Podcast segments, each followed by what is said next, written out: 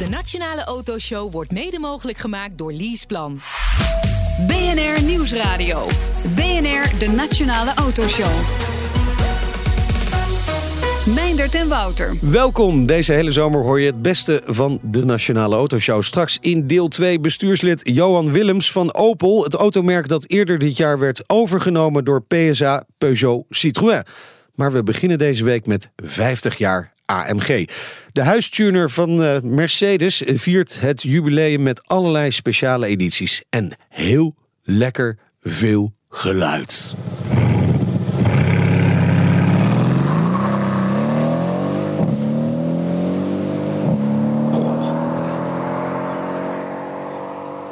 En dan die vogels. En dan die scheet Ja. na afloop. Heerlijk. Ja. Ja. we, kunnen, we kunnen gewoon een uitzending vullen met alleen maar motorgeluid. Dat is ook leuk. Rustgevend ook. Hè? Ja. Toch?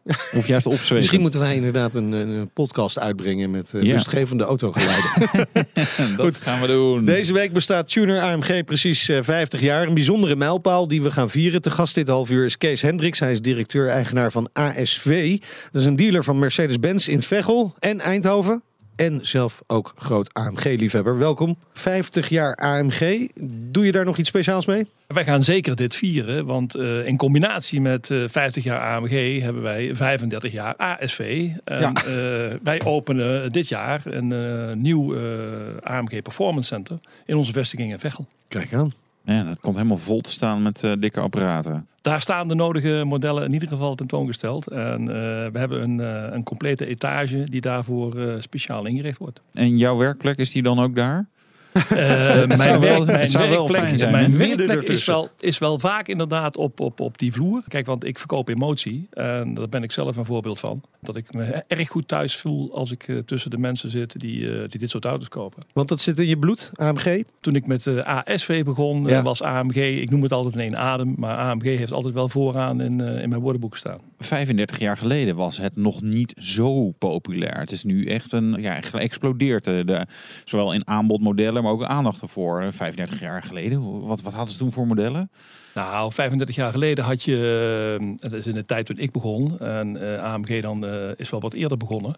Maar dat was in de tijd dat in Duitsland alle auto's getuned werden. Heel veel tuners van allerlei merken, eh, met name aan de buitenkant. Eh, Ja, je zag ook eh, echt wel verschrikkelijke dingen daar. veel plastic. Ja. Eh, dus dat was, dat was heel erg. AMG vond ik toen al altijd een van de netste onder de tuners. Ja. In mijn tijd dat ik eh, nog eh, IVA deed en eh, studeerde, was ik al gek van Mercedes. En ik ben toen naar Mercedes gaan werken bij de importeur, destijds Agam. Ja. En ik had toen al een klant die ik kende met een AMG-auto. Nou, dat was natuurlijk fantastisch. Oké, dus je was met de AMG al bezig voordat je je eigen dealerbedrijf dealer werd. had. Voordat ik dealer werd. Want die klant wist dat ik bij Mercedes zag. Die had een AMG en die dacht, ik moet Kees vragen voor een oplossing met mijn AMG. Wat moest je oplossen dan? Nou, het is een heel apart verhaal. Die man rookte en die wilde een asbak hebben aan de binnenkant en de linkerkant in de deur. En normaal zit de asbak aan de rechterkant. Ja. En hij Ja. zegt, dat moet toch kunnen? Dat moet dus toch bij AMG kunnen? Nou, dat is een voorbeeld. Dat AMG toen al Ja. klantoplossingen bood op maat. Ja. Gaat er geen kilometer harder van, maar eh, het is wel praktisch. Nou ja, zeg maar, een ontspannen bestuurder is natuurlijk wel. eh, Dat is dat, waar. is goed, hè? Dan maak je absoluut. tempo. Had je ook meteen een AMG? Hoe duurde het even? Nou, dat duurde even, want AMG was toen nog niet de merknaam. AMG was toen de firma hè, en eh, die de spoilers leverde. Dus wij hebben wel in de beginjaren, eh, zoals een Nederlander dan betaamt. En wij zijn natuurlijk van huis uit zuinig. Dus wij probeerden ook die spoilers na te maken. Eh, dus we hebben wel met AMG was ons grote voorbeeld. Nou ja. En toen Mercedes in het, in het uitbreidingsprogramma van de 190, toen kwam de AMG natuurlijk ook langzaam op. Want daar werden spoilers voor besteld. Die werden gemonteerd. En langzaam maar zeker groeide AMG uit tot een tuner die ook bij Mercedes in het oog sprong. Alles wat bij Mercedes gebeurde was goed. En iedereen wat die aan een auto iets veranderde, dat was bij Mercedes not done. Nee. Garantie verviel, eh, alles was over. Dus het is altijd een tweestrijd geweest, denk ik, tussen AMG en, eh, en Mercedes enerzijds. En anderzijds heeft eh Aufrecht, eigenlijk de, de, de, de grondlegger van AMG, heeft toen een hele goede keuze gemaakt door een specialisme op motoren door te voeren. Waardoor het merk naam heeft gekregen. En uiteindelijk is Mercedes wil niet zeggen overstag gegaan. Maar ze hebben toch verstandig gevonden om eh, eind jaren 90 51% belang te nemen in AMG. En jouw eerste AMG, dat was dan En ook... mijn eerste AMG was dus nog daarvoor. Dat Oké. was eigenlijk een 190e 2.6. Dat was de, de 190 met een zescilinder. En er werd dan door AMG een 3.2 motor ingelegd. Oh ja, en daar hebben wij geluid van. Dat vonden wij geweldig. Hier, luister.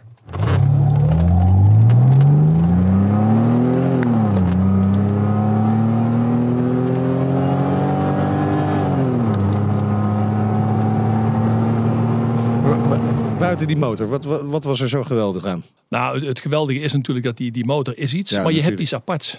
Oké, Kijk, en ik denk dat wij eh, in de emotie van een product en, het, en de liefhebberij die we hebben, willen we iets hebben wat een ander niet heeft. Nou, en dat was AMG. En dan was AMG binnen de, de, de, de, de spoilerauto's, Ja. vond ik dan, stak daar het beste en het mooiste bovenuit. ja. En je begon zelf met eh, één monteur hè, en een startkapitaal van 25.000 gulden. Dat kun je nu nauwelijks meer bedenken. Maar eh, eigen Mercedes-dealer in Veghel. En direct om met AMG te leveren. Ja, wij, hebben, wij zijn meteen met AMG begonnen. Ik had het voordeel, ik ben begonnen destijds met een heel ambitieuze eh, compagnon in de textiel. Ja, en die hield van snelle auto's. Dus wij zijn ook nog even in die tijd eh, Ferrari-dealer geweest. Wij hadden eigenlijk heel veel exclusieve klanten in dat segment. En AMG past als Mercedes natuurlijk als beste daarin. Ja. En ik heb heel veel gedaan in mijn leven met auto's. Maar Mercedes is toch eigenlijk een beetje mijn voorhoofd gebrand. Dus ik, ik kan eigenlijk niet anders. Toch even die, die misschien gemene vraag eh, stellen. Maar waarom ooit gestopt met Ferrari-dealerschap? Ferrari was in de tijd van Kroijmans. Ja. Dat was de, de hobbytijd, noem ik het altijd, van, eh, van onze vriend Frits. En wij waren een klein bedrijf, enthousiast. Dat waren minimale aantallen. En Mercedes begon toen te groeien. De 190 kwam. Wij Ja. moesten uitbreiden. En we moesten voor Ferrari fors gaan eh, investeren. En we moesten voor Mercedes investeren. Ja, en dat was maar één locatie. En mijn voorkeur was toch Mercedes. Ja. En vandaar is, is Ferrari toen naar Eindhoven verhuisd. En wij zijn toen eigenlijk doorgegaan met Mercedes. Nooit spijt van gehad? Nee, eigenlijk niet. Eigenlijk niet. Ja, u dubbelman van Mercedes-Benz Nederland staat hier ook. Dus je kan ook niet anders. Maar eh, anders krijg je daar weer... Ja, Maar hij, hij kent mij ook, dus hij weet dat ik dat Ja, durf te zeggen. Maar, maar Ja. toch, eh, AMG had in de jaren 80, 90 wel een beetje een imagoprobleem. Maar daar heb je nooit last van gehad? Nee, nee, ik denk dat eh, wij het voordeel hadden dat je, je hebt twee groepen klanten. hè, Dat Ja. weten we allemaal. Ja. En dat onderscheid maak je zelf. Oké, bent of AMG of niet? Met AMG of niet, maar ook in de groep van AMG maak je dat. Oké. Kijk, is we die, die groep die AMG wil, is die niet veel groter geworden in de afgelopen Die jaren? is enorm gegroeid, want eh, kijk, de Mercedes-liefhebber die weet dat er iets is. En zeker Ja. nu het origineel Mercedes is, eh, dan willen ze dat gewoon hebben. Er is altijd een groep die wil iets hebben. Als wij een 600 hebben, willen ze een 700. En als er een 800 komt, dan willen ze een 800 hebben. Dat is wel mooi. Maar zijn dat dan ook de mensen die, eh, als er, dan hebben ze misschien eerst een S63, komt er een S65, meteen bij, bij jullie op de stoep staan en zeggen van nou, eh, doe maar een voorstel voor het inruilen? Die zullen erbij zijn. Ik moet helaas zeggen dat de afgelopen acht jaar eh, is dat natuurlijk toch wat moeilijker geworden. eh, gezien de, de economie. Hè, want we praten toch bij AMG over eh, wel wat hogere prijzen. Het, het hogere segment. Maar je ziet wel dat de mensen die eenmaal met een AMG gereden hebben. Die blijven vaak wel binnen ons eh, klantenbestand. En een tweede auto, en dat is het voordeel wat we nu hebben met AMG in de wat lichtere motoren. We hebben nu de A-klas, we hebben de C-klas, we hebben natuurlijk meerdere motoren, meerdere keuzes. Met een zogenaamde light, light versie van AMG, de 43 motoren, is het bereik groter geworden. Vind je dat goed? Ja, commercieel gezien wel. Maar zijn het echt AMG's? Het zijn nog steeds echte Ja. AMG's, maar voor mij gaat natuurlijk niks boven de, de DAX. ja. Nee, helaas. Dan moet AMG ik, eh, is natuurlijk wel enorm gegroeid. Hè? We, zeiden bego- begon 50 jaar geleden in de werkplaats van een, een molen. Nu eh, 1300 medewerkers. Denken dit jaar 100.000 auto's te verkopen. Motoren, motoren. Ja, nou ja, goed. Maar is het echt nog wel een tuner? Zie je het echt nog zo? Nou, het is een specialist op het gebied ja. Van, van, van motorengebied. Kijk, en ik, ik heb altijd bewondering gehad voor eh, Hans-Werner Aufrecht. Want toen de man in eh 99 zijn aandelen voor 51% verkocht... tegelijkertijd is hij gestart met HWA. En HWA kennen de sportliefhebbers allemaal uit de DTM-races. Mhm. En hij heeft dus eigenlijk altijd de service gedaan voor de hele DTM. Dus hij is weer een echelon hoger gegaan om daar toch weer zijn, zijn kunstje zeg maar, te flikken. Om, om, om iets bijzonders te maken op autogebied, met name op motoren. De rijimpressie. AMG bestaat 50 jaar en dus stuurden we Wouter op pad met de Mercedes AMG GTC Roadster. Eh, weten jullie in welke landen de meeste open auto's worden verkocht? Als je daar even over nadenkt, dan zal je misschien op uitkomen dat dat vooral in warme landen is. Lekker, kan je vaak open rijden. Maar dat schijnt toch niet zo te zijn. Je zou het kunnen gaan fact-checken. En dan check je soms dingen dood. Hè. Dus dat is minder leuk voor dit verhaal in ieder geval. Eh, maar Engeland, eh, Scandinavië, daar worden relatief veel cabrio's verkocht. Want ja, als het dan een keer lekker weer is, dan wil je daarvan genieten. Ja, en dan gooi je de kap eh, los. En de reden dat ik dit vertel is omdat het... Het is nu mei thermometer zegt 26,5 graden en ik ben gewoon in Nederland en ik rij heerlijk open en dan ook nog in een AMG. En niet de minste AMG, dit is namelijk de AMG GTC Roadster. Eerst in Nederland. AMG GT kennen we natuurlijk. De GTC is eigenlijk, valt hij een beetje tussen de reguliere AMG GT, de GTS en de GTR. GTR is de Uber derde snelste, hardste hardcore race ding. Net daaronder valt deze GTC. Dus hij heeft wel een aantal details van die GTR. Dus een wat grotere spoorwiel, uh, spoorbreedte moet ik dan zeggen. Net wat agressievere bumpers meesturende achteras, elektronisch sperdifferentieel, extra pk's. Totaal namelijk deze V8, 4 liter grote, 557 pk. Ja, dit is echt gewoon een bloedsnelle auto. Maar ik rij inmiddels wel in een treintje op de A2. Daar hebben we dan weer niet zoveel. Ik ga even de sportuitlaat aanzetten. En nu even op het gas. Klein stukje dan.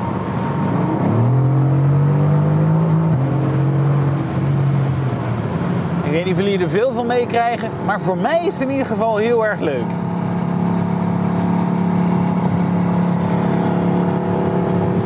Het is ook wel interessant om te zien dat Mercedes AMG met die GT eigenlijk een beetje hetzelfde doet als wat Porsche met de 911 eh, mee bezig is. Allemaal verschillende varianten die net eventjes allemaal anders zijn, maar die wel allemaal hun eigen publiek aanspreken. Ja, en de concurrentie voor zo'n auto als dit is natuurlijk ook een 911. Qua concept is dit wel net eventjes ietsje anders. Hij heeft een motor voorin, maar het is wel een middenmotor. Hij ligt namelijk achter de vooras. Een zogenaamde frontmiddenmotor. Heel mooi blok, hè? die 4 liter V8. Een hot V, dat betekent dat er turbo's in de V van de V8 vallen.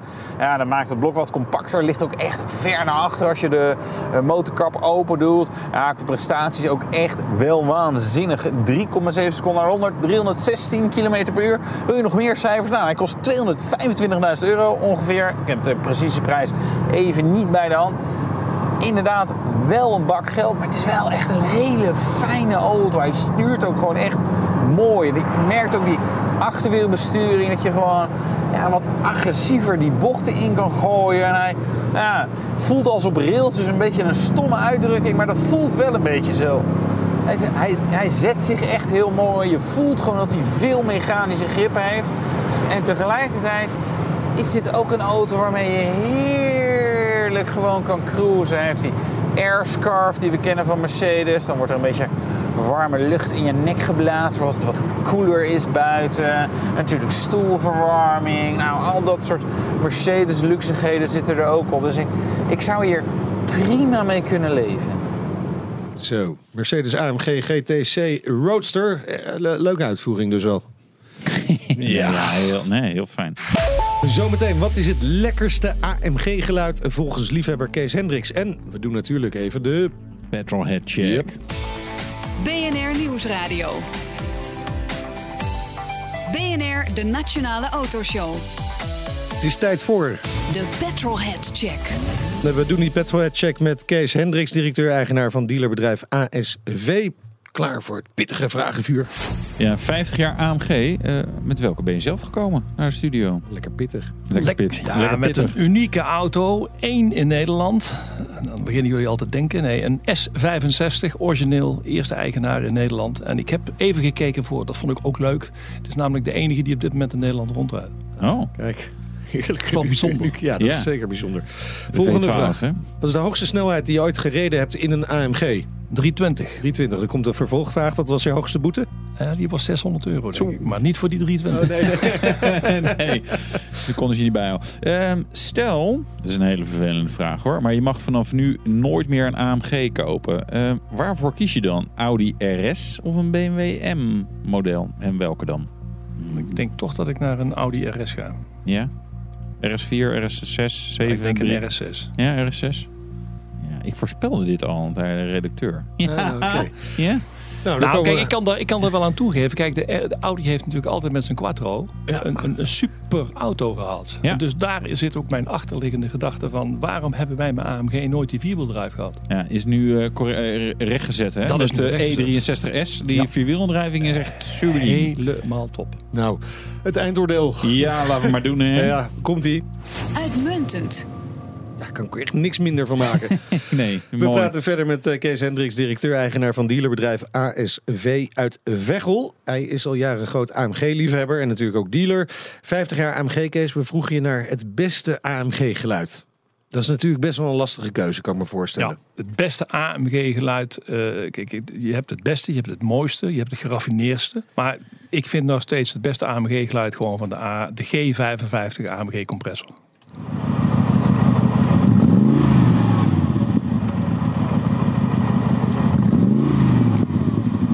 Wat, wat, wat vind je er zo mooi aan? Dit is een beetje ja, stationair, maar... Nee, het, het, het geluid komt echt diep. Ja? Hè, dus, dus, dus de compressor die, die komt mooi in. Eh, het, het heeft een herkenbaarheid die, die is ongekend. Kijk, de nieuwe motoren eh, met de nieuwere uitlaatsystemen. Uiteraard is dat, is dat fantastisch, zeker bij terugschakelen.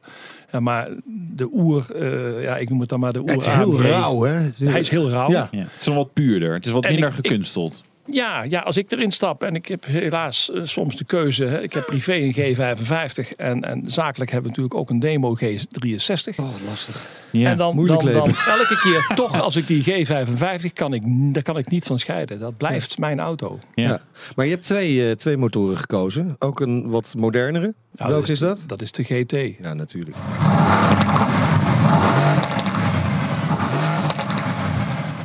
Nieuwe 4 liter, Biturbo. Ik krijg Geweldig. snel kippenvel. Maar dit Ja, dit is wel. Ja, het is maar ook een mooi blok. Nou, wat ik echt oprecht knap vind AMG, al die jaren, het, het klinkt allemaal wel typisch AMG. Het is allemaal anders, maar het is wel die V8. Je weet meteen van, oh, dat is een AMG. Dus eh, weet je, er, er zit iets in, dat hebben ze heel knap eh, gedaan. Dus zelfs, zijn natuurlijk van, van compressor naar atmosferisch blok Ja. gegaan. En een turbomotor en een, een kleinere turbomotor. En, en, en het blijft eh, spot-on eh, wat mij betreft. Nou. Zo, betoog. Hè? Ja. Zal ik amen erachteraan zeggen? Dat zou wel heel eh, toepasselijk zijn. Hè? doe, doe maar dan. Amen. Amen. Goed. De eh, modellen die je zelf in bezit hebt. De meest bijzondere die ik nog in bezit heb, dat is eigenlijk de, de CLK DTM. Dat is dus eigenlijk toen Mercedes voor het eerst deelnam. En Aufrecht zelf eh, doorging met de DTM-races. Hebben ze een klein serie gemaakt, 100 stuks. Ja, ik, ik zoek ondertussen even een geluidje op, maar praat rustig Ja, verder. 100, 100 stuks. Voor de, dat was een CLK, dat was een coupé-model. Hij is En- ook als cabrio En geweest. die is ook nog even als cabrio geweest. Maar de echte maar- is toch, is toch de, de, de, de gewone. Ja. En het leuke is, dat was een chassis van een... eh, dat was eigenlijk een, ik heb het gezien, ik heb het van begin af aan meegemaakt. Dat was een CLK 200, die Ja. van de fabriek kwam. En die werd daar gedemonteerd. En daar kwam dus de 55 motor in. En die werd dus helemaal eh, op maat gemaakt. Eh daar konden geen stoelen achterin. Vanwege de stevigheid in de chassis moest er achter versteviging in komen. En die auto is, eh, ja, die is helemaal uitgetest. Dat waren eigenlijk de eerste kleinseries die ze op die manier gingen maken als voorloper op wat er later gebeurd is met, met Black Serie en alle andere zaken die er gekomen zijn. Nou, en we moeten even een compliment geven aan onze redacteur, Nout Broekhoff. Want deze heeft in deze korte tijd dit geluidsfragment gevonden.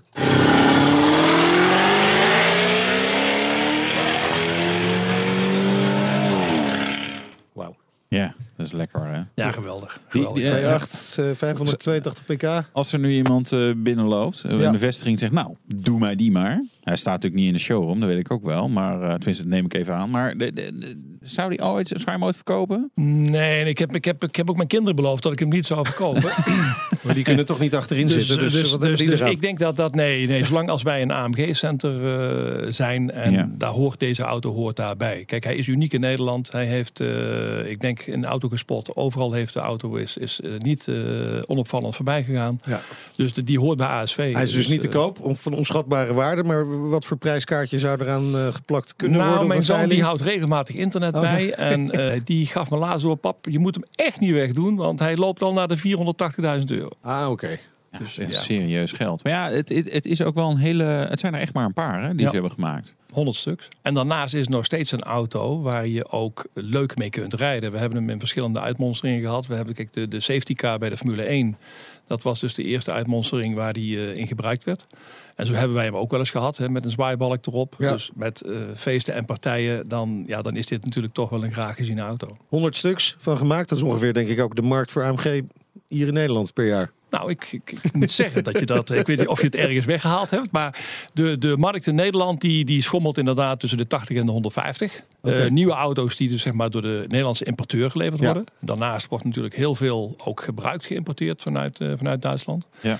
Maar ik denk door de toename die wij nu hebben met eh, het productengamma, Ja. verwacht ik wel dat we dit kunnen verdubbelen. Ja. Dit aantal. Dus Ja, dat dus we, dat dat gaat we dus echt, de we gaan, we 200. gaan 200, eh, de 200 voorbij. Ja, daar Ja. ben ik van overtuigd. De aanbod wordt ook veel breder nu met de drie, hè, C43, geel C43. Ook een stuk betaalbaarder en nog Ja. steeds leuk. Wat is het meest verkochte type? De C-klasse in Ja. al zijn modellen is denk ik op dit moment de, de Ja? bestseller. Eh, Want die hebben natuurlijk toch in een estate, in een sedan, in een coupé, in een cabrio. Dus dat is, eh, Ja. dat, is wel, eh, dat is wel de meest verkocht. En niet de A45. Want die is, die is lekker betaal, nou, die betaalbaar. is zeg maar, betaalbaar. maar duur. Eh, ik, zou, ik zou erna moeten kijken naar de statistieken. Maar ik denk dat de A wel op de tweede plaats komt. Ja. Wat vind je van de A45? Want dat is een viercilinder. Ik vind een auto, ik mag daar niet in Flauw gaan ding, hè? rijden. Ik mag daar niet in gaan rijden, want eh, voor mij is het een schelter. En dan ben ik binnen, binnen no time ben ik mijn rijbewijs kwijt. Dus ik ga ja, het dat is wel een snelle skelter. Ja, dat Ja. is, dat is, dat is, eh, nee, dat is een heerlijke auto. Ja. Eh, en ook de GLC 43. hè. Ja. Dat, is ook, dat, zijn, dat zijn twee, eh, 45 zijn twee fantastische auto's. Ja. En dat zijn eigenlijk auto's, zonder dat ik dat verkeerd bedoel, die je erbij moet hebben. Erbij. Een speeltje. Een speeltje voor Ja. erbij. Ja. Ja, maar daar bouwen ze dan weer geen eh, Black Series of zo van. Hè? Want dat zou natuurlijk wel heel mooi kunnen. Zeg maar, het is relatief compact. En dan eh, nou, fok je het allemaal nog even op. Dat zou nog beter zijn voor de Ja, auto maar ik denk, ik denk dat de, de Black Series die zijn vaak gemaakt aan het einde van de serie van een productengamma. Om nog één keer te spetteren Oh, met een auto. En de A staat Ja. in zijn begin. Ja. In- in- Nou, 2013 toch? Dus, eh, nou, Vanaf. Ja, ja, ja. Dus, nou, oké. Dus we moeten nog even wachten, Ja. Meijner. In, in tegenstelling tot eh, Donald Trump doet AMG nog wel mee aan het klimaatakkoord van Parijs. Want hybrides, er komt ook een vraag van Jury van Dam eh, binnen. Wat vindt Kees van hybride techniek in combinatie met AMG? Ja, ik vind het een geweldige oplossing. Ja? Eh, eh, we hebben binnen Mercedes nu Mercedes AMG een hypercar waar een ontwikkeling in is. Ja. En als ik je dan vertel dat daar eigenlijk Formule 1 techniek in zit, maar gecombineerd met hybride aandrijving op vier wielen, dan denk ik van ja, dat is natuurlijk helemaal top. Ja, maar Kijk, we hadden het net eh, over dat mooie, rauwe, pure geluid van AMG. Gaat dat niet een beetje verloren dan? Dat zal anders worden. Ja. Hè, maar wij kunnen vandaag de dag met Formule 1 klonk uitlaattechnieken... vroeger ook veel leuker dan nu. Ja, ja, maar ik denk daar raken we toch aan gewend. Oké. Ja. En die, die hypercar, hè, dat is de Project eh, One, ter ere van het jubileum. Eigenlijk alleen maar klanten mogen al een beetje eh, meespieken. Eh, heb jij al dingen ervan meegekregen? Ja, ik heb in eh, de preview in, in Genève heb ik meegemaakt. Ja. Dus ik ben gaan kijken. En, eh, mag dat, er- zoiets is natuurlijk toch bijzonder. hè. Maar hoe ziet hij eruit? hij, hij heeft de look van een hele platte auto. Dus eh, het blijft een... een, een eh, Past ook wel bij AMG, niet- hè? het- lekker plat. Het past niet bij een Mercedes. ik, vind, nee, ik, vind hem, ik vind hem eigenlijk... Ik moest er echt aan wennen. Ik vind het, een, eh, ik vind het geen echt Mercedes-like model. Nee. Dus ik, eh, ik ben heel benieuwd. En Ja. het, zal natuurlijk niet de definitieve versie zijn die ik gezien heb. Maar het wordt wel, wellicht spectaculair natuurlijk. Ja. Ja. Ja. want we, eh, ze, ze roepen iets, hè, zo'n zo'n 1.6 eh, V6 of 1.7 V6, eh, 1000 pk minimaal, hybride, weet je nog meer? Vertel ons nou, joh, je hebt alles ik heb, gehoord. ik heb, ja, ik weet ja. nog één ding. Ja, ik weet nog één ding. Er is een, er is een voorzichtige prijs genoemd, Ja. zonder belastingen, van 2.275.000 euro. Ja. Ja, en komt er dan eentje naar Nederland? Is er één iemand hier ik, ik die ga ervan uit dat Nederland, toch wel een aantal Ja, eh, potentiële een aantal. klanten heeft die, eh, die dit kunnen veroorloven. En de hoop is nu ook voor ons natuurlijk. eh, want voor ons is ook een stukje reclame als, eh, als klanten in Nederland eh, dit soort auto's mogen kopen. Ja. Ja, en journalisten daar een rondje in kunnen rijden. Haha. Ja, we hebben dat even. Maar dan eh, kunnen is- we is- het helemaal wel afspreken ja, hoor. Is de er wens de er vader maar- van de gedachte Ja. in deze? Of, of eh, denk je echt dat dat eh, serieus goede kans maakt? Ik denk dat het serieus goede kans maakt dat wij zo'n auto krijgen. Ja, daar ben ik van overtuigd. Ja, en ik hoop ook dat dat in, in, in mijn klantenkring natuurlijk is. Ja, want dan, eh, dan moet die auto ook gestald worden. En dan denk ik wel dat ik daar een, eh, een leuk plekje voor heb. Mooi. 275 wordt er van gemaakt, hè? Ja, dus je moet ook nog op, op die lijst eh, komen. Hè? Ja. Je moet wel eh, iemand hebben die, die al eh, zeg maar in een goed straatje bij AMG zit. Anders dan, dan mag je hem misschien niet eens kopen. Nee, precies. Hey, zometeen, de komende half uur, gaan we het hebben over het in- en uitklappen van je spiegels. Ook Het- heel belangrijk. Het contrast is nooit groter geweest nee. tussen de twee half Nee, uur. nee, maar het is een bedrijf uit Woerden dat maakt jaarlijks miljoenen systemen voor die buitenspiegels. En Wouter, jij rijdt natuurlijk, hoe kan het ook anders, in een AMG. Precies. Dank voor de komst naar de studio. Kees Hendricks, directeur-eigenaar van dealerbedrijf ASV en groot AMG-liefhebber. En daarmee gaan we dus ook dit half uur even afronden.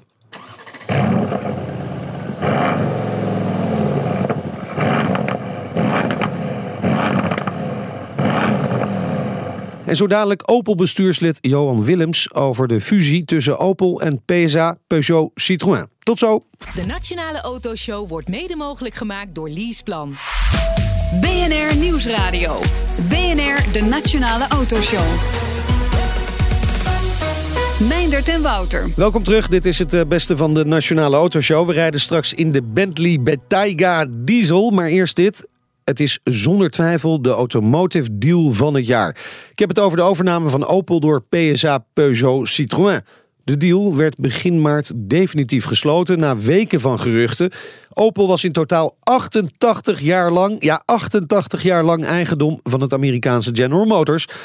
Topvrouw Mary Barra van GM was blij met de deal. For GM, this represents another major step in the ongoing work to reshape our company, and that is driving our improved performance and accelerating our momentum. And we know that together, PSA, Opel, and Vauxhall will be in a much stronger position to build on the success they've achieved to date.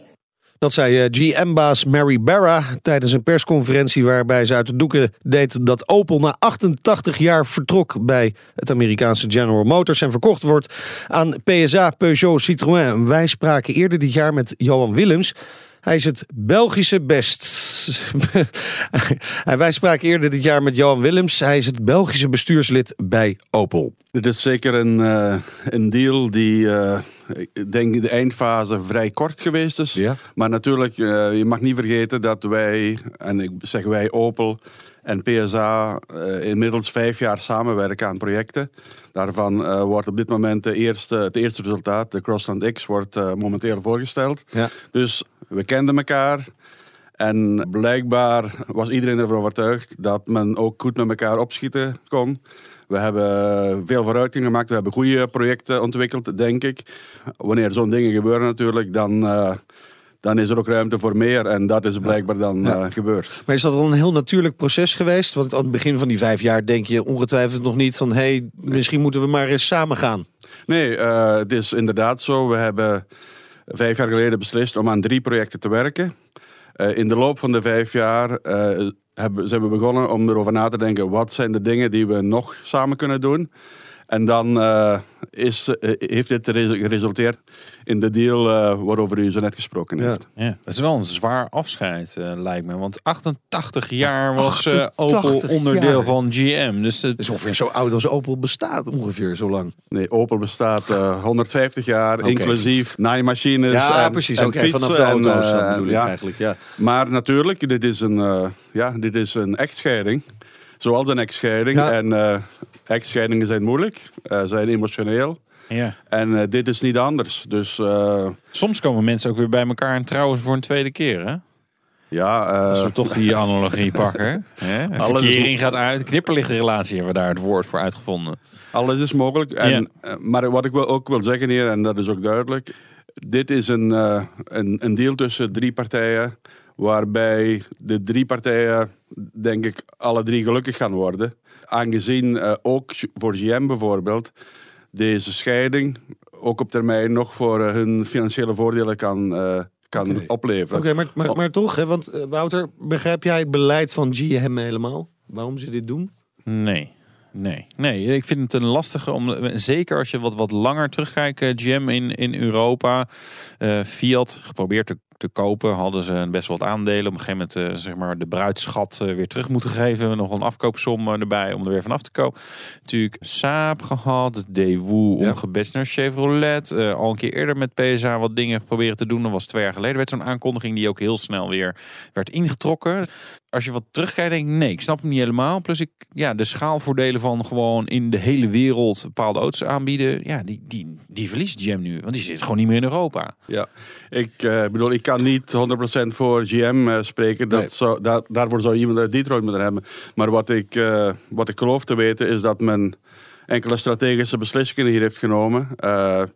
En dan in die zin te investeren in regio's en in producten waarvan men denkt dat men op middellange termijn ook grote winstmarges kan eh, genereren.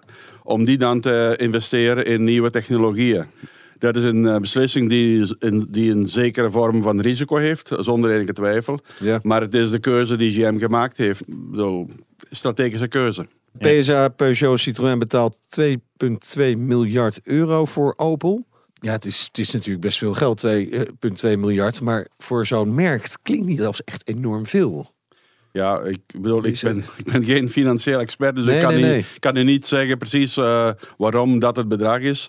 Er zijn natuurlijk eh, assets, er zijn dingen die nog moeten afbetaald worden en zo verder. Dus mijn geloof is hier dat PSA deze deal eh, gedaan heeft om straks met het merk te schitteren. Ja. Om het, eh, en niet om het eh, in de ondergang te drijven. Dus eh, ik, ik geloof echt eh, hier, dat hier echt business, goede businessbedoelingen achter zijn om, eh, om, om te groeien. Ja, maar Fransen en Duitsers samen, gaat dat wel goed? Ik denk het wel.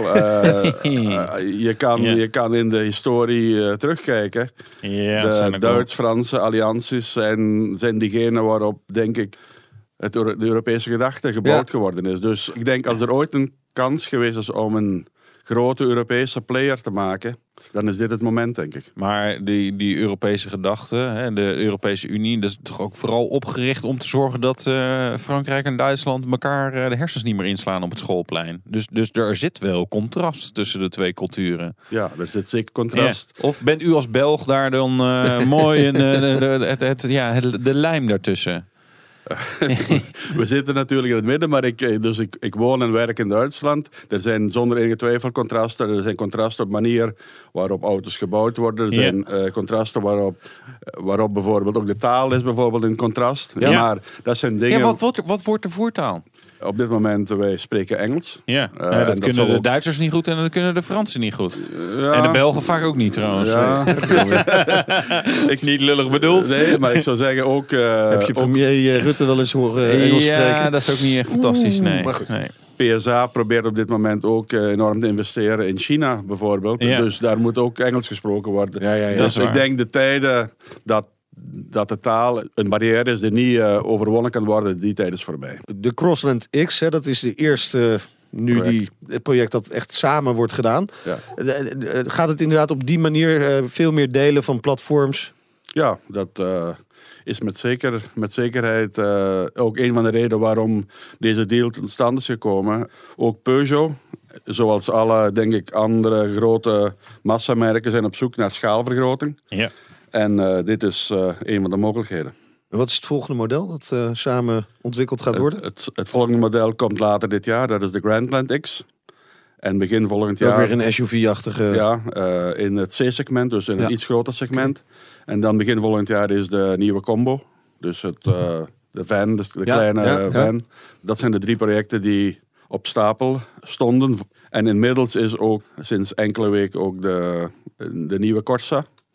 Is ook beslist om op eh, een Ja. PSA-architectuur te doen. Ja. Dus we hebben nu Die staat nu nog op iets wat uit Italië komt eigenlijk, het platform, toch? Corsa? Dat is nog Is wel dat- wat eh, Punto-invloeden in te vinden. ja, Het zijn wel concurrenten natuurlijk. Dus dat, dat, dat is natuurlijk wel het lastige. Is dat je van wat wordt dan de beste auto? U als Opelman zeggen Opel. En eh, bij Peugeot zeggen nou de Peugeot variant. En bij Citroën zeggen ze nou... eh, Ja, ik denk Citroën. de, de concurrentie is een, goeie, is, een, is een goede zaak. Ik denk dat er plaats is voor, eh, voor ieder. Carlos Tavares heeft, is heel publiek een statement afgegeven waar hij zegt... Per definitie kopen mensen die geïnteresseerd zijn aan Franse wagens... kopen geen Duitse wagens en omgekeerd. En ik denk dat er een groot, eh, een groot level of waarheid in is. Ja, is Dus- dat nog steeds zo? ja, ik denk het wel. Dus dat, zijn ook de, dat, zeggen ook de onderzoeken. Dus ik denk, hij heeft heel duidelijk gezegd, ik zoek eh, geen derde Franse merk, ik zoek een Duits merk. Ja. Zodat wij onze portfolio kunnen vergroten. Maar niet, uh, maar niet, onze, niet de interne concurrentie. Nee. Ik kan me voorstellen dat de Fransen zeer geïnteresseerd zijn in een bepaalde techniek van Opel. Of moet ik zeggen General Motors. Mm En dan denk ik bijvoorbeeld aan de elektrificatie van auto's. Ja. De Ampera i. Ja. Daar krijgen ze vol toegang toe? Opel krijgt vol toegang tot Ampera i. Ja? Ja. ja. Uh, dat, is een deel, dat is een deel van, uh, van de, het van contract dat op dit moment uh, nog niet, niet finaal is, maar waaraan gewerkt wordt. Er is ook een intentieverklaring tussen de partijen om ook over nieuwe technologieën in de toekomst, zeg maar elektrificatie, fuel cell, autonomous, whatever, uh, om daarover ook samen te spreken en te zien of de raakpunten zijn en of men samen tot een deal kan komen dat klinkt ingewikkeld. Zou kunnen dat we erover gaan praten. En, uh... Ja, dat uh, kan wel zijn dat het ingewikkeld klinkt, maar uh, dat, dat is de realiteit. Zometeen, wat gaan de dealers van Opel hier in Nederland bijvoorbeeld merken van de overname door PSA Peugeot Citroën? BNR Nieuwsradio. BNR, de Nationale Autoshow. We gaan rijden. De rijimpressie. Tijd om zelf wat diesel te verstoken. En in grote kwantiteiten. Of hoe, nou. nee, hoe moet je dat zeggen? Nou, maakt niet uit. Meinert reed in de Bentley Bentayga met een V8 diesel. Deze Bentley Bentayga is in meerdere opzichten een historische auto. In de eerste plaats is Bentley met deze auto ook besmet geraakt met het SUV-virus. Je telt gewoon eigenlijk niet meer mee in autoland als je geen auto op hoge poten in je gamma hebt. En bovendien zag het merk natuurlijk een beetje knarsetandend aan dat de eigenaren van bijvoorbeeld een Continental GT daarnaast in de garage gewoon een hele dikke Range Rover hadden staan voor ja, de familieboodschappen, de skivakanties, etc. En als ze toch ergens een beetje ervaring hebben met het bouwen van SUV's, dan is dat natuurlijk wel binnen de Volkswagen groep, waar Bentley ook toe behoort. Nou, in de tweede plaats Weer even in de geschiedenis duiken. In de tweede plaats is dit de allereerste Bentley waar een diesel in gelepeld kan worden. En dat is natuurlijk wel even slikken. Uh, oh ja, dat zeiden we geloof ik ook over de Porsche Cayenne diesel. Nou ja, gewoon slikken, accepteren en weer doorgaan dan maar. Belangrijkste vraag is natuurlijk of deze 4 liter V8 diesel een beetje kan opboksen tegen toch wel die redelijk briljante W12 benzinemotor die in die eerste serie Bentayga's ligt. Ja dus. Nou ja, misschien toch niet helemaal. De W12 heeft 600 pk, de V8 diesel 435. De W12 heeft een top van 300 km per uur, de V8 270 km per uur. En de W12 sprint in 4 seconden rond van 0 tot 100. De diesel heeft daar 4,8 seconden voor nodig. Op papier is de W12 dus de winnaar. Maar ja, zoals ze in het voetbal zeggen, gelukkig rijden we niet op papier. Op de weg is dit namelijk wel een behoorlijk briljante motor. En de oplettende luisteraar die wist dat al, want hij ligt ook in de Audi SQ7 die we eerder al reden. Je weet het misschien nog wel, V8 diesel met drie turbo's waarvan er eentje een foppert is, want elektrisch aangejaagd. Nou kan Bentley natuurlijk niet zomaar even een dieseltje uit een Audi in hun eigen stookhok leggen. Dat is net even iets te ordinair voor het uh, statige merk. Ze blijven dus ook maar benadrukken dat ze hem echt flink hebben aangepakt. En dat merk je uiteindelijk alleen maar aan de topsnelheid die 20 km per uur hoger ligt dan bij de Audi. En toch, toch is deze Bentley eigenlijk in alles een aantal klasses beter dan de Audi. Onderstel helemaal top. Interieur niet normaal zo luxe. Ik zou hier echt met gemak in kunnen gaan wonen. En die butler die mag gewoon naast me komen zitten. Het uiterlijk? Ja, het uiterlijk. Ik denk dat je gewoon vooral blij moet zijn dat je het niet ziet als je zelf stuurt. En vooral de voorkant is gewoon een beetje moeilijk. Hij moest en zou herkenbaar zijn als een Bentley, maar ja, hij lijkt nu meer op een eh, grote Amerikaanse vrachtwagen. Wel een hele dure vrachtwagen dan, want de diesel is weliswaar 55.000 euro goedkoper dan de W12, maar nog altijd een kleine 230 mil. En als je dan gewoon heel stoer bent, dan vink je het speciale Breitling klokje voor op het dashboard aan. Kost je een schamele 150.000 euro voor een klokje. Wel een heel speciaal klokje. Denk ik dan. Ja, het klokje van de Bentley. Bentayga Ja. wordt 50.000 euro. Ik las ook nog ergens dat je hem ook zelfs kunt upgraden naar 200.000 euro. Ja, ja. Lekker, hoor. Hoe gekker, hoe beter. Ja, dan kun je maar die mensen die hebben volgens mij niet de diesel, toch? Nee, dat denk ik ook niet. Ofwel, die- ja, het die is, je hoeft minder te tanken. Dat is wel maar- waar. maar en je de prestaties zijn hartstikke goed. En Ja. laat hem tanken, dat is zeker waar. Met handschoentjes. Ja. Sinds wij, ik, eh, waar ik woon, heb ik gewoon een bemande tank. eh, Maar hè? vind je het wat? Niet? Diesel? Bentley? Ik vind eh, diesels voor truckers. Ja, maar dit is ook een truck dit. Ja. De Petrolhead Check. En die doen we ook eh, met de Opel-bestuurder eh, in Duitsland, Johan Willems. Eh, bent u er klaar voor? De Petrolhead Check. Daar komt hij. Ja, we hebben ook gehoord dat u van eh, klassieke Opels houdt. Eh, we hebben altijd een vraag van, goh, op welke auto bent u, ben je het meest leeggelopen? Dus, bent u met een projectje bezig waar eh, misschien net iets te veel geld in gaat... eh, dat aan de keukentafel wat moeilijk uit te leggen is? Ja, ik heb ehm, voor ongeveer tien jaar geleden heb ik een Opel GT gekocht. Ja. Uit 1972. Oké. Dat gebeurde toen ik in Zwitserland woonde op dat moment. Ik heb die wagen met veel plezier gereden, maar ik had mij altijd eh, het idee gehad... ooit wordt die wagen terug in zijn originele staat eh, hersteld. Dat project loopt op dit ogenblik. Het wordt trouwens uitgevoerd door een meneer uit Venlo... die eh, de voorbije weken erg hard ermee bezig is geweest. En als alles goed gaat, moet de wagen in de komende week klaar zijn. Dat is tenminste de belofte die gemaakt wordt. Oh, maar inmiddels zijn het al wel aardig wat centjes in nog het uit. Misschien wel leuk om daar nog heel even straks over door te praten. Wat was uw allereerste auto? Mijn allereerste auto was een eh, Citroën 2PK. Een, een, een, een lelijke eend. Een Chevaux. Ja. Chevaux, Ah, kijk, daar is de link al. Kijk. Eh, Ja, precies. eh, waar bent u het liefst actief? In de bestuurskamer bij Opel of op een circuit? De bestuurskamer bij Opel. Ja, kijk, toch wel. Serieus man. Ja, Oordeel, oordeel. mijn nerd. Ja, dat laatste antwoord. eh, Ja, zo, ja. Prima. Prima. Ja, vindt- Nou ja, maar die GT, dat is wel heel erg leuk, hè? Dat is eigenlijk een schitterende auto. Iets, iets wat je niet meer... Ja, mensen die Opel van de laatste 20 jaar eh, kennen, die denken... Toen is er ook een Opel GT Ja, geweest. maar, Ja. ja, dat is waar. Ja. Maar en de- een speedster. De echte GT is Ja. volgend jaar 50 jaar oud. Ah, Ja. Dus- oh, is dit dus- een hint? komt er iets moois? Wel, wij werken nog altijd aan een project. Dat is al een beetje in, eh, in the works. Ja. En eh, we hebben dat idee niet opgegeven. Maar je moet natuurlijk de juiste architectuur hebben. Er moeten een aantal dingen gerealiseerd worden. De Opel GT was een eh, zeer democratisch product.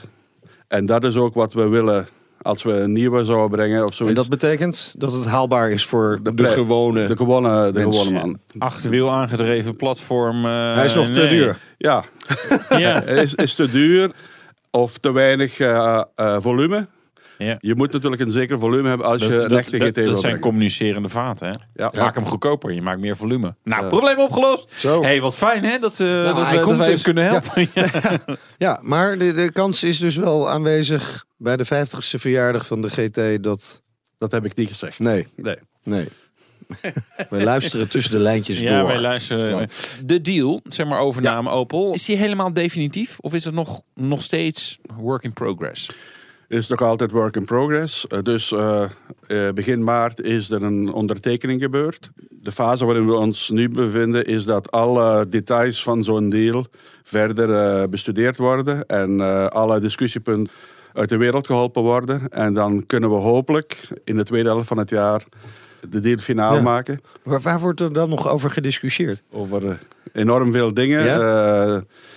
Bijvoorbeeld, eh, ik zeg maar iets, IT-toestanden. Ja. we, wij moeten natuurlijk ervoor zorgen dat bijvoorbeeld op dag 1, nadat een deal finaal is, moeten we kunnen auto's bouwen. Op dit moment lopen al onze dingen, eh, GM, IT. En er moeten natuurlijk een aantal dingen naar de andere kant verschoven worden. Dus er zijn, er zijn heel veel processen die op dit moment aan de gang zijn. Zowel op gebied van contracten, maar ook, op- ook inhoudelijk. Zodat wij van, van de ene zijde naar de andere kunnen overgaan. Ja. Dus een heel eh, gecompliceerd proces. Precies omdat we 88 jaar met elkaar Ja, getrouwd waren, zijn er veel dingen die, eh, die, waarmee we met elkaar verbonden zijn. ja, Dus, ja. En de vorige keer dat eh, GM een merk verkocht, liep dat niet zo goed af. Weet niet. Saap? Waarom is het niet goed afgelopen? Nou ja, het merk bestaat niet meer. Ja, wat samen ja, ja. ja. Hè? Dus, eh, maar letten jullie daar, want er wordt ook wel, bij die overname wordt er ook wel gesuggereerd dat GM eigenlijk Saab de kans niet heeft gegeven. Le- letten jullie erg scherp op wat er vanuit eh, GM in de contracten wordt gezet? Oh, ik bedoel, eh, zoals al deze deals zijn eh er natuurlijk heel veel eh, advocaten en, en toestanden zijn invo- involved, zowel aan de, aan de zijde van PSA als aan de zijde van GM. En natuurlijk, dit zijn heel belangrijke bedragen, Eh, zijn heel, is een heel gecompliceerde zaak. Natuurlijk proberen de beide partijen zeker te stellen dat de interesses van, van hun kant Ja. Beschermd worden. Ja. Kan het nog misgaan eigenlijk? Eh, zolang het niet finaal is, kan, Kan alles het. misgaan. Maar ik, eh, ik denk dat, we, eh, dat, dat men op de, op de zeer goede weg is. Ja. Een van de belangrijke doelstellingen is natuurlijk dat Opel winstgevend wordt. Hm. Ehm, eh, hoe, hoe gaat dat gebeuren? Als je de, de pressrelease gelezen hebt op 6 maart, heeft PSA gezegd dat ze een plan hebben 2020, 2026 in die periode. Moeten er bepaalde financiële doelstellingen gehaald worden. En eh, daaraan eh, moet eh, Opel en het leadership van Opel moet daaraan nu werken in die richting. Maar dat bent u dus ook. Precies. Ja. Op dit moment ben ik dat ook. Ze werken aan de winkel. Of valt mee? Ja, nee, dit is eh, best moeilijk op dit moment. Omdat je natuurlijk in een periode zit waar je nog bij GM bent. Maar waar je natuurlijk al mee moet denken als Ja. je straks bij PSA bent. En dat is, Ja. eh, dat is, geen, eh, dat is geen heel eenvoudige eh, toestand. Nee, nee en, en in die overgang, dat kost uiteindelijk ook gewoon geld. Want je bent bezig met dingen waar je eigenlijk niet mee bezig bent. Je bent niet aan het, alleen maar aan het bedenken van... Goh, welke gave auto's gaan we bouwen en eh, consumenten verleiden. Je bent ook IT-systemen aan, die al had, weer opnieuw aan het heruitvinden. Ja. Maar we hebben dus een zogenaamd transition team. Ja. Dat zijn dus een groep mensen die zich specifiek daar in deze maanden mee bezighouden. Ja. Zodat eh, alle andere mensen eigenlijk zich kunnen bezighouden met de zaken die ze normaal doen. Ja. Aan welke kant eh, zit u? Ja, ik, ik denk als je in management zit, dan zit je een beetje in het midden. Maar ik wil maar zeggen, oh, een beetje lager in de organisatie. Ja. Is er een, een, een, een groep van mensen die zich enkel met die transitie bezighoudt. En die ook de enige zijn die mogen daarover eh, spreken over de mening hebben. Ja. Wat Wouter zegt klopt natuurlijk. Kan geld kosten, maar je kunt ook geld besparen als je samengaat met eh, eh, PSA.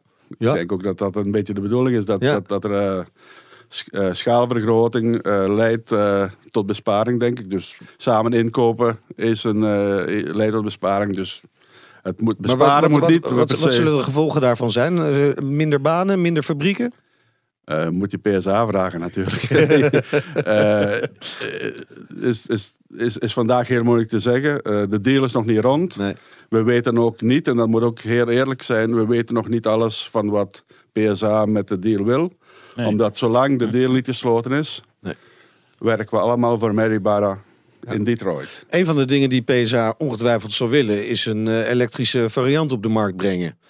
En die hebben jullie in huis, de Ampera i. Ja. Ja. Wanneer komt die? Eh, de Ampera E is eh, bijvoorbeeld deze week uitgeleverd in Noorwegen. De eerste wagens zijn uitgeleverd in Noorwegen. Ja. Het De Nederland- voorloper natuurlijk hè, op Sorry, eh, ja. elektrisch gebied. Ja, prachtig, prachtig land. prachtige manier waarop ze dat gedaan hebben. En Nederland, Duitsland en Zwitserland komen in de tweede helft van dit jaar aan de beurt voor Ampere E. Oké.